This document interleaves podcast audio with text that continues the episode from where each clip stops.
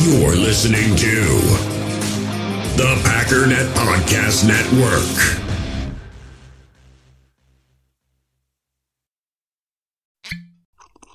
Ah, mmm. The first taste of rare bourbon you finally got your hands on. That's nice. At caskers.com, we make this experience easy.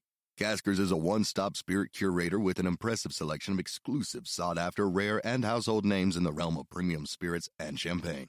Discover the top flavors of the year now by going to caskers.com and using code WELCOME10 for $10 off your first purchase.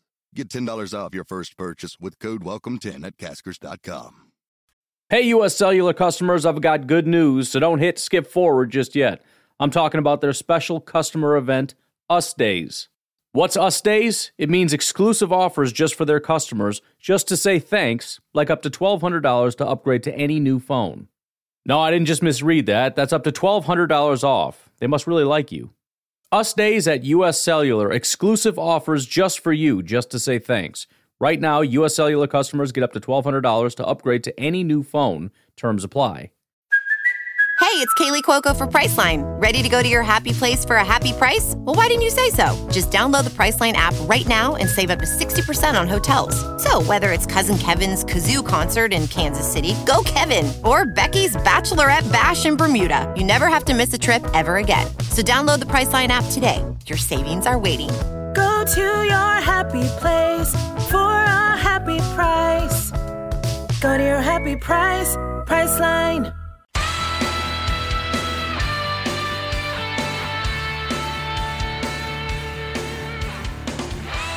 Ladies and gentlemen, welcome once again to the Packernet Podcast. I am your host and resident panelist, as always, Ryan Schlip. Check us out online, packernet.com. Find me on Twitter, pack underscore data.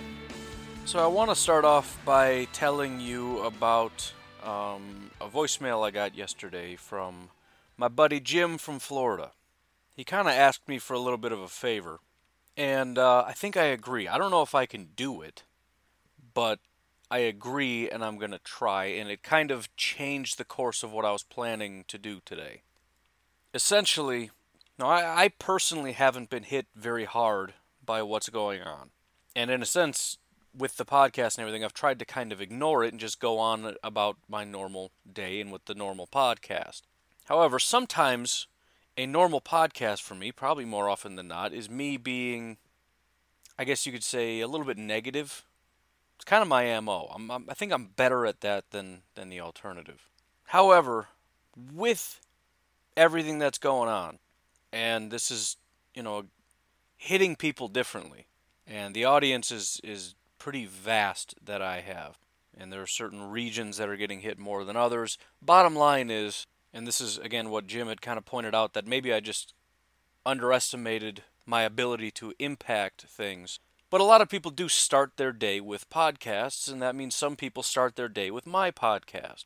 And a lot of people are struggling right now, so it makes sense to say that if I have the opportunity to help people start off their day positively, I should probably do that. Now, again, I cannot do this for very long. If I'm not smashing my fist on something and in ranting and raving within 30 days, I'm going to explode. But I'm I'm I'm I'm thinking I can muster up the ability to try to be um, positive. And and and I'm not talking about lying, but you you can come at a million different things from a million different angles. And so I'm I'm just going to try to remember to angle it in the positive. Just just just letting you know what the agenda is going to be. And if if I forget, feel free to reach out and be like, "Hey, remember that thing where you weren't going to ruin my entire day? Remember that?" Just just shoot me a reminder. But again, I you know, and I don't want to overstate my impact in your life, but when I when I heard Jim's voicemail, it kind of eh, you know I I guess I just thought I, I had no impact, and I'm just talking about football, and people can listen or not listen, and I have, but assuming I do, I'll try to help. So here's what I want to start today off with, and I can't guarantee that this will be every day, but I did it just a couple days ago, and I got a lot of feedback about you know how well, just just feedback in general, which means usually people liked it, and I liked it, and I think a lot of people like it. So I want to look back today, just briefly, at another fantastic Green Bay Packers game. I went back to, and th- this was just kind of, for I don't even remember why I did it. I think it was when I was talking about loading up on offense and how great this offense was at one point, and I just picked a game that basically was just a high score. Turns out that that was a game that just about everybody remembers. I mean, it was, you know, Randall Cobb's 108 yard return where John Kuhn grabbed him mid fall, picked him up, and sent him on his way. It was a beautiful game.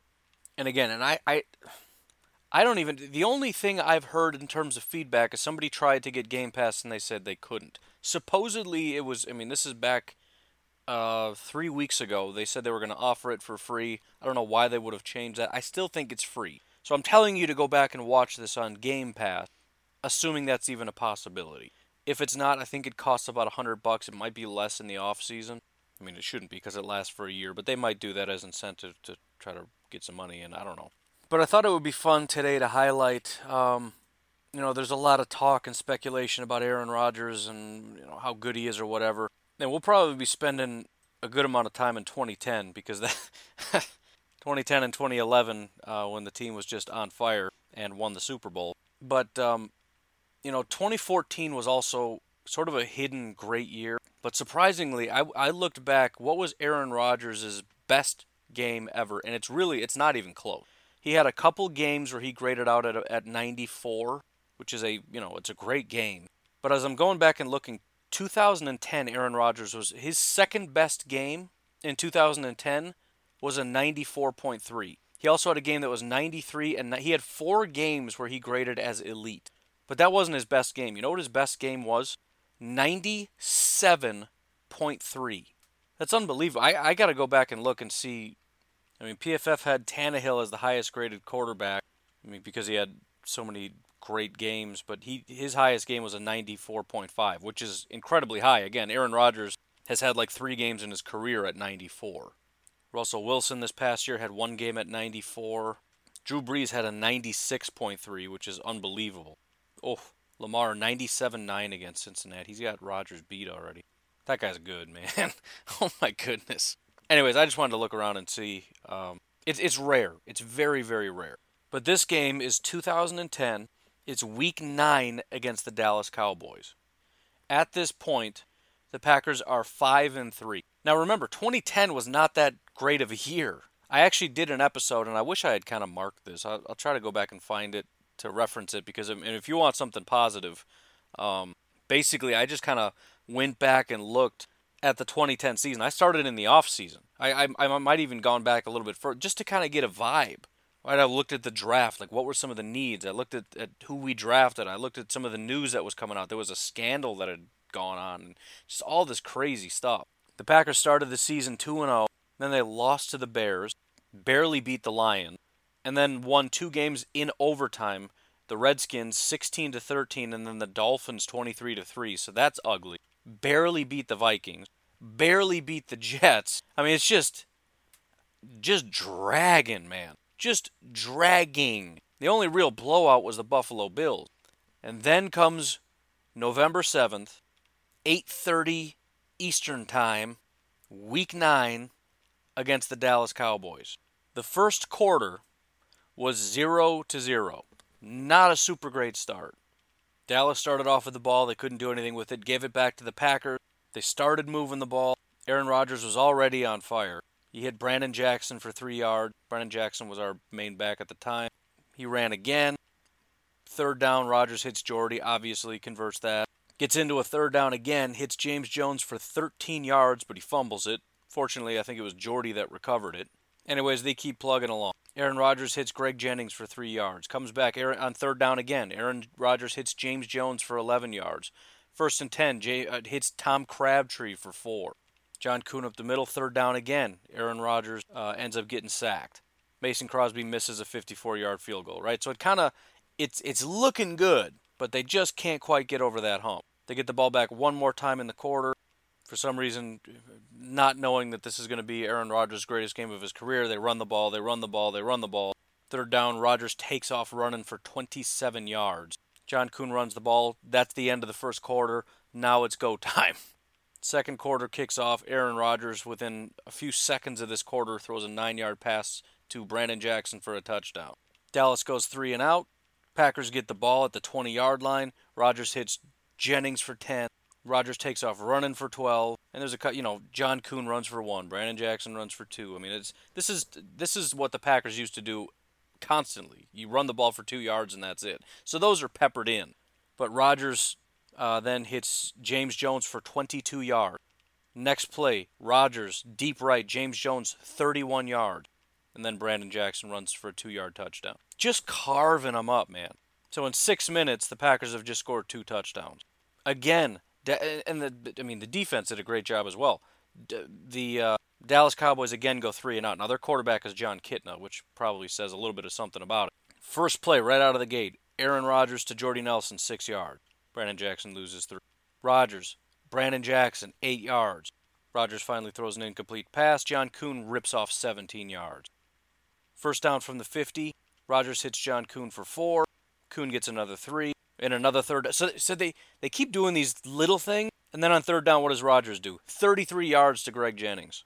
Jackson gets his two yards. Rodgers hits Greg Jennings for an eight yard touchdown. Man, I want to go back and watch this game. I might, I might be feeling sick today, man. I don't know if I can go to work. We're still in the second quarter, by the way. There's two minutes left. Anyways, we kick it off to Dallas. They finally get a little bit going. Dez Bryant just kind of takes over. 13 yard pass to Dez, 41 yard pass to Dez. Incomplete pass, incomplete pass, two yard touchdown pass to Dez. This is actually not the first time this has happened. I was thinking about it. I'm like, oh, I remember this game. No, this is not the game. I was thinking of that game where Dallas almost came back because they realized they had Dez Bryant on the. This is not that game, I promise you. So, anyways, that's the end of the half. Pretty good second quarter for the Packers. In fact, it was a great first quarter as well. They just couldn't quite punch it in at the end there. There was a sack that kind of ended that drive. Anyways, third quarter doesn't start off quite as hot. Incomplete pass, lost two yards, threw for eight, not good enough. Mastay rips off 44 because he's a freak.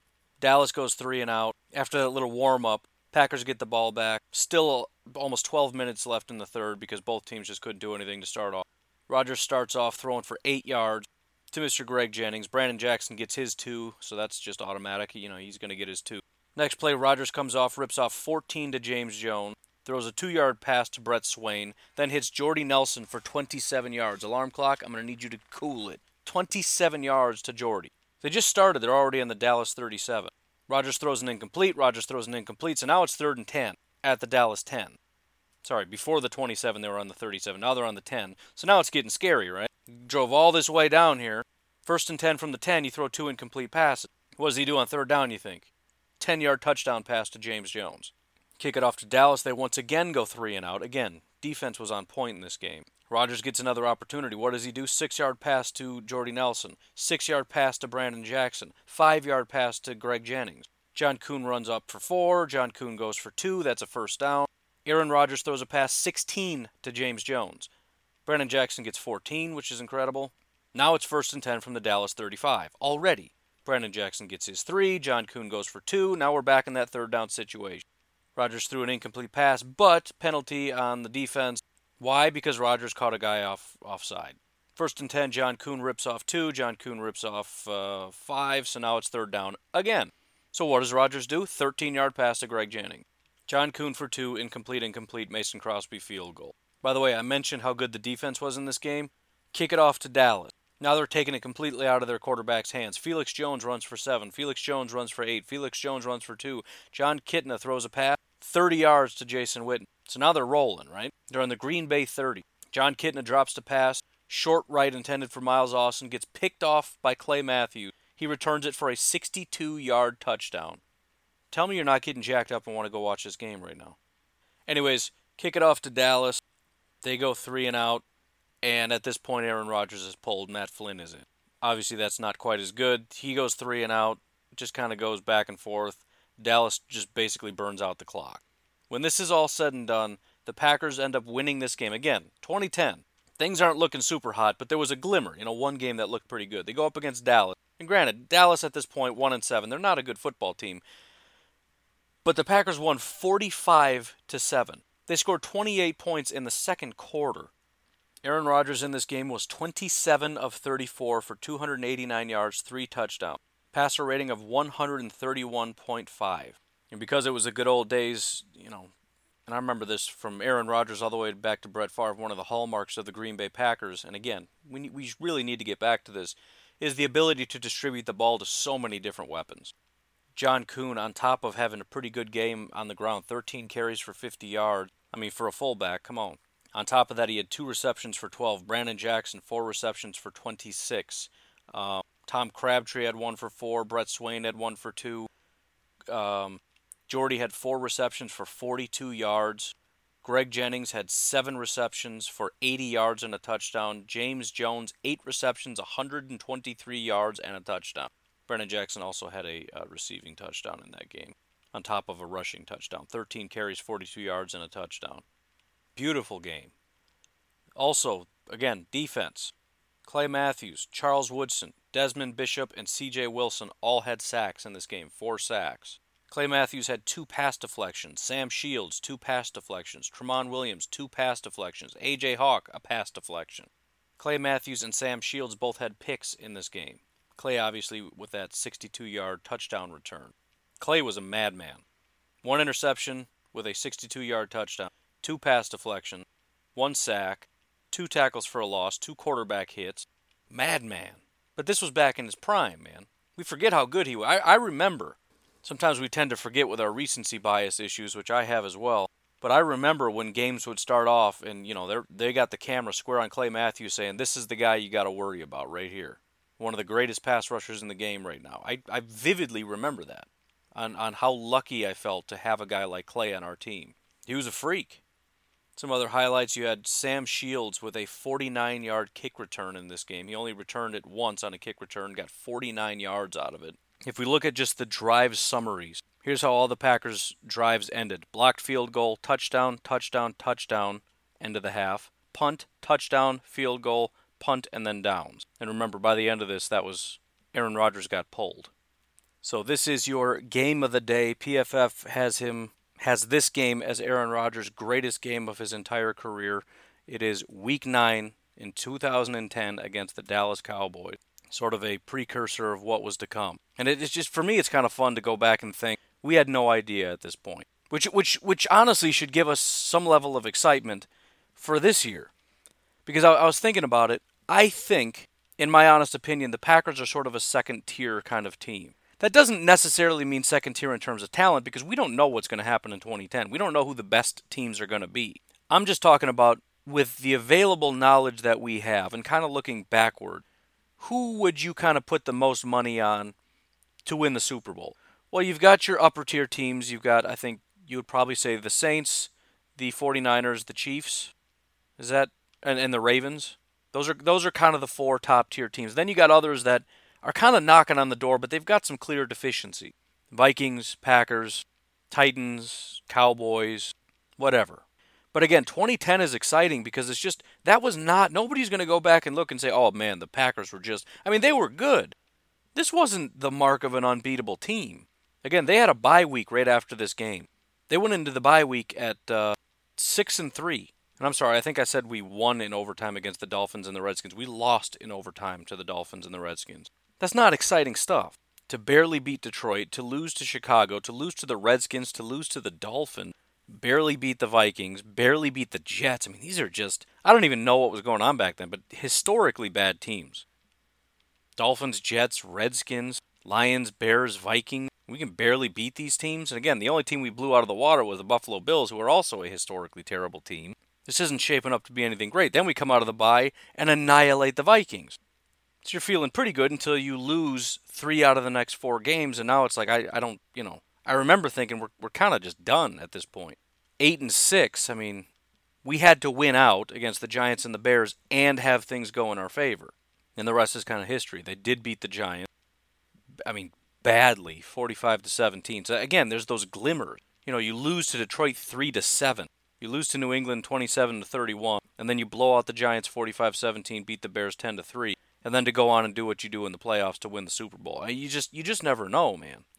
But the only other thing I can think, and, and it's another reason, and I, I listen, I, I know it's being somewhat irresponsible, but sometimes I just get tired of being trying to focus on being so nerdy, you know?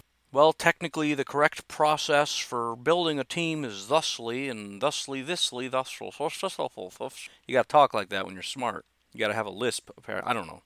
I, I don't know much about being smart, but I feel like that's what you're supposed to do. But at the same time, when you think back about some of the greatest games you've ever seen, some of the most exciting times you've ever had, what was the situation? Did we win the Super Bowl that year? Think back to some of the greatest games you've ever seen. Obviously, the Super Bowl was one of them. Okay, fine. Write that down. 2011 ended in crushing fashion. That doesn't change the fact that when we go back and watch that game week one against the, was it the Saints? That we all look back with just reverence for how amazing that was. It doesn't have to be Super Bowl or bust in our mind. Remember, the Super Bowl is one game. If our entire season, if our entire everything about the NFL is only about the Super Bowl, and if you don't win, then it's just it's a miserable existence. We have to find a way to enjoy the process. And that's another reason why I really would just love to build up this offense. Because if nothing else, especially with Aaron Rodgers at the helm, even if he's only 85% of what he used to be, the potential to have some unbelievably exciting and fun games is very much in front of us. Maybe we don't win, but let's enjoy the road. Let's get some exciting games going. And again, I, I, I, can't speak for every fan base, but I know what it's like to be a Packers fan. I know what it's like that we the, the things that we've enjoyed. Brett Favre just slinging it. We had to live with interceptions. We had to live at times, and he had some great defenses, but with some pretty bad defenses. We've had to live with no run game. We've we've lived on just shootouts, and it's a matter of your quarterback against my quarterback, your wide receivers against my wide receivers. May the best man win. And we live for that, man. Cardiac pack. And I just feel like we, we as fans will tolerate that because it's what we what, what we know. And maybe I'm just speaking for everybody wrongly, and there are certain people that are like I've had enough of this and I want something different. But I feel like we have the capacity to accept a game in which the offense rips off 35 points and we barely lose out. Right? We're not going to be happy with the defense if you lose scoring 35 points, but I I, I don't know. I just again I, I go back to the point where I feel like that's in our DNA. Certain teams are just built for defense. That's their franchise. They've always been that way. The Bears are that way. Having a bad defense is a weakness. In Green Bay, I just think we can't tolerate an offense that's like this. We can't tolerate a quarterback who can't it just it won't start up. It won't go. We got we got a quarterback and we got one wide receiver and it's just everything else is just it's it's sputtering all the time. So again, I'm I'm not speaking in terms of this is the proper and, and correct way to build a team. I'm just speaking in terms of, you know what, man, just give me what just just give us what we need. You know what we need. I, I just I want to relive it. I want to see it again. I miss the days when when you wouldn't dare draft any Green Bay Packers wide receiver in fantasy football because you just never know which one's going to go off. You knew one of them was, and the statistics were through the roof, and you would think, of course, you want a Packers wide receiver, but you don't. Because again, if you had Jordy Nelson in this game, you were very disappointed. Six targets, four receptions for 42 yards. Greg Jennings wasn't bad, seven for 80 and a touchdown, but James Jones would have been the guy in this game. Eight receptions, 123 yards and a touchdown. Sometimes it's distributed so that, you know, nobody really goes off, but everybody just really gets something. You know, the very next week, if you had James Jones, he had three receptions for 50. I mean, it's not the next week, it's two weeks later because of the bye week. He had three receptions for 51 yards and a touchdown.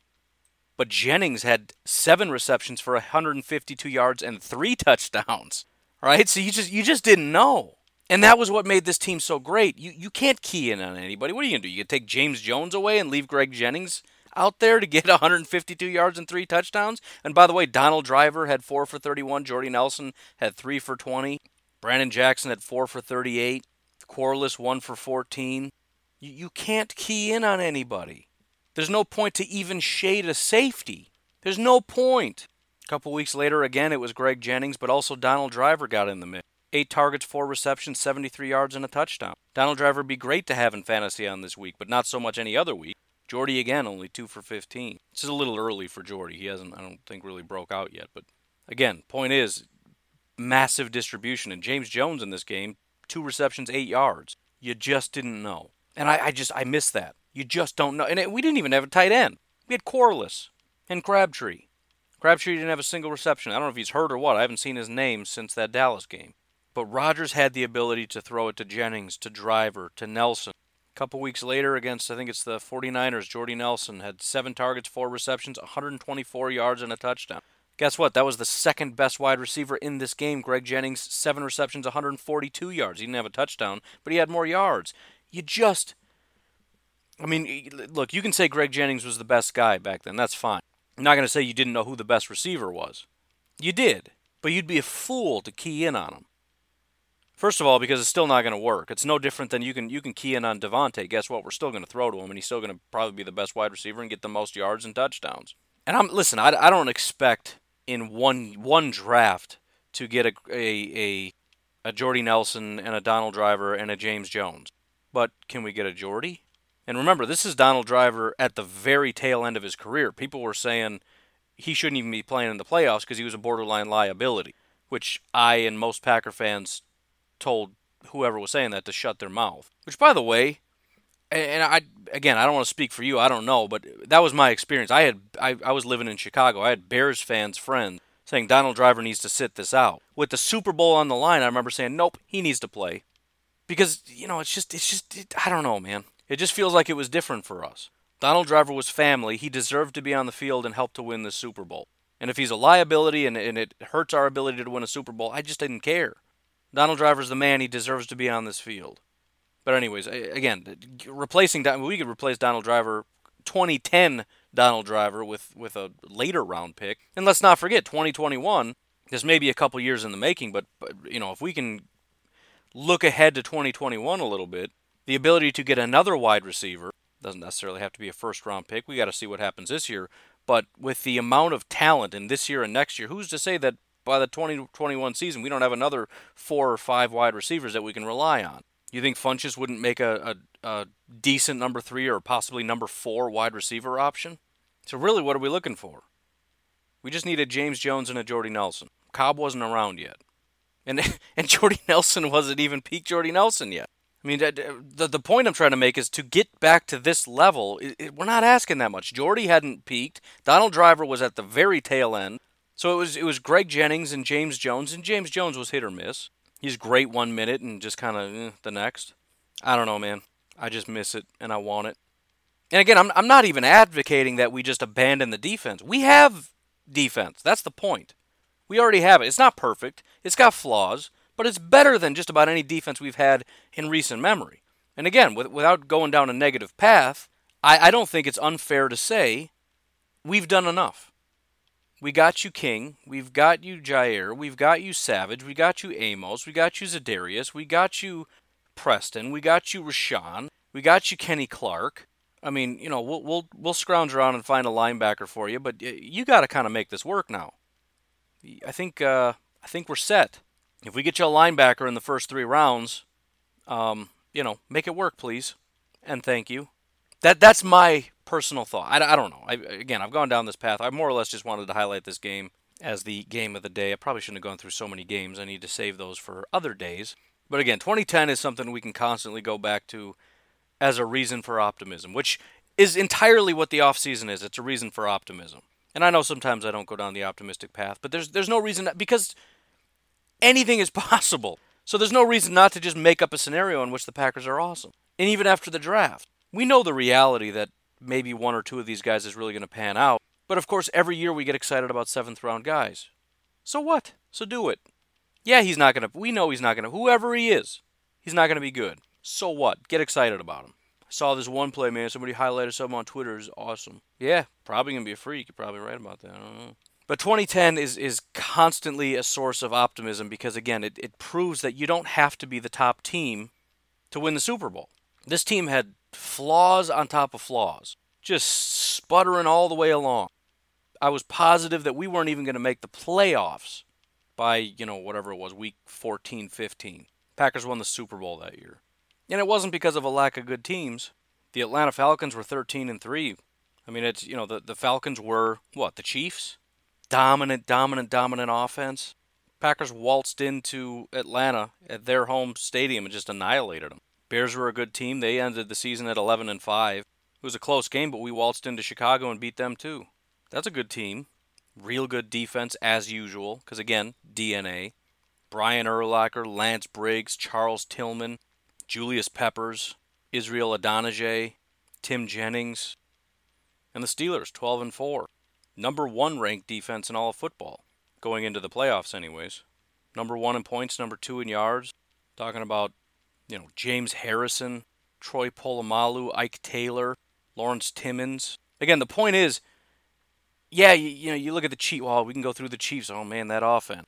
Look at uh, you know Lamar Jackson and the Ravens and their defense. Look at the 49ers and what they've built and their offense and their defense. Oh man, scary, scary. The Packers can't stack up. Packers couldn't stack up against the Steelers. Packers weren't as good as the Bears. Packers certainly couldn't take on the Falcons in Atlanta. That's that's ridiculous to even fathom that that's possible. The Ravens were dominant. They were 12 and 4, one of the best defenses in football, but we never had to see them, did we? So again, it's it's not about having the best roster. It's actually one of the exciting things about football, and, and one of the reasons why kind of nerding out too much doesn't get you anywhere. Because all the numbers and all that stuff comes down to nothing at the end of the day. It doesn't mean anything. We don't know anything. We don't know who the good teams are going to be this year. It changes every year. Remember, the 49ers were garbage two years ago. They've been. The reason their team is so good is because they've had top five picks for how many years in a row now? They just caught fire. It happens. The Ravens kind of came out of nowhere. Nobody knows what's going to happen. And so sometimes we and, and I get too caught up in this, oh man, it's, it's never going to work and this has to happen. We got to do this.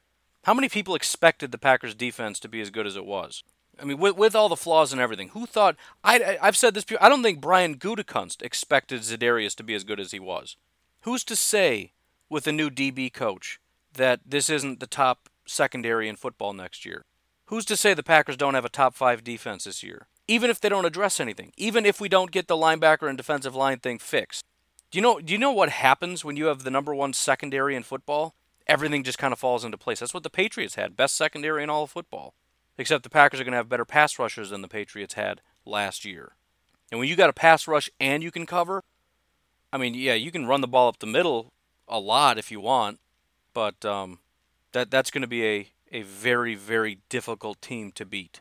I, I don't know what's going to happen. Maybe the, the defense regresses. I don't know. But in the offseason, there's no reason to be anything other than optimistic. If you're optimistic and you were wrong, it just means you enjoyed the offseason. If you're pessimistic and you're wrong, you, you didn't enjoy the offseason, you suffered, and you made yourself look dumb by putting down the team, and the team just won. And the team exceeded expectations. Not saying there's anything wrong with predicting or saying, I think this is going to happen, but dwelling. Some people just dwell, man. You got Mr. Sunshine on Twitter, who I you know don't want to say his name because I don't want to continually call him out. But man, the guy just constantly, you know, the GM is terrible. And, oh, oh, this is the worst, and we're never gonna win because you can't do your job. Shut up. Just miserable people. even like during the season, it was uh, what is it? I mean, I'm sure it's not his real name. I think it's Adam. He's got no. He's probably somebody else that's just has a burner account that wants to say negative stuff but doesn't want me to know who he actually is. But every game just coming up talking about how bad Rashan Gary is over and over and over. It's like, dude.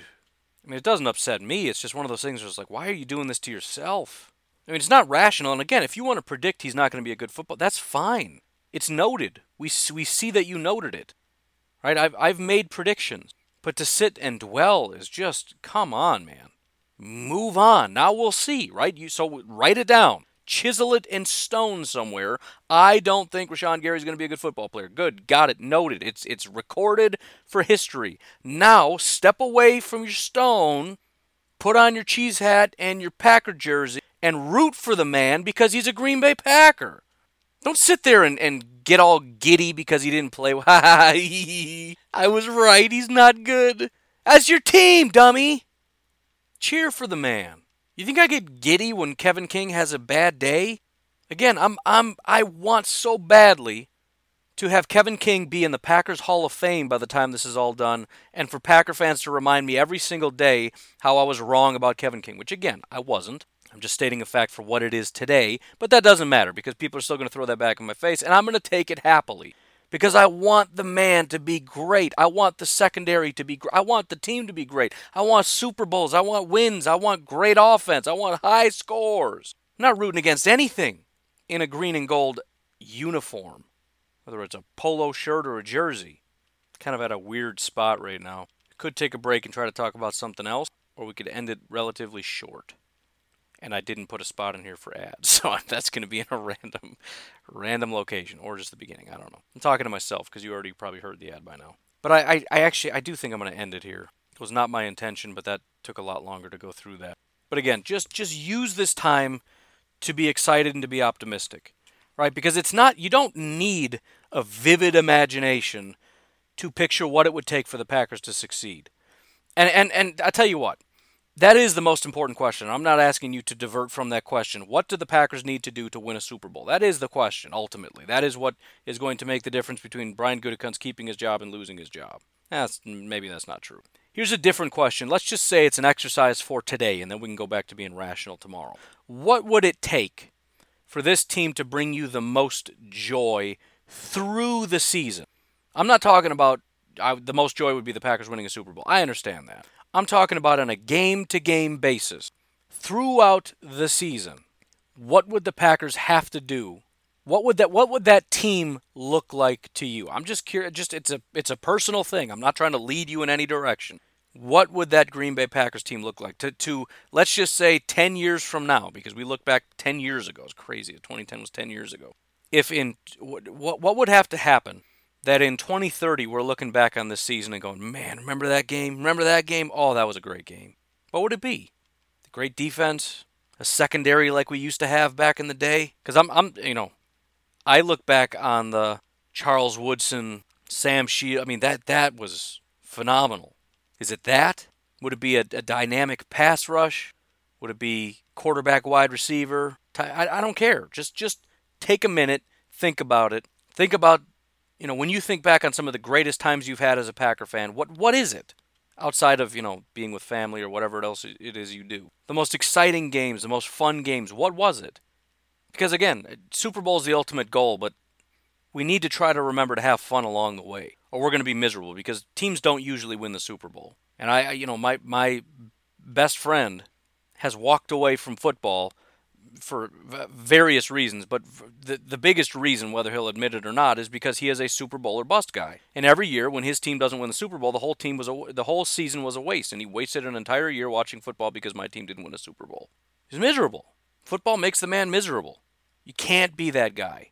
If you can't enjoy the, and that includes now, the draft is a part of this process that's fun. Enjoy it. Learn how to enjoy it. If you're not into the draft, find a way to become a part of it to embrace it and enjoy it. It is enjoyable. Football can be enjoyed year round, and if you can't enjoy it year round, find a way. Learn how. I do. So, anyways, I'm gonna leave it at that. You folks have yourselves a fantastic Tuesday. Uh, Wednesday. Ooh, Wednesday. Love when that happens. Talk to you tomorrow. Have a good one.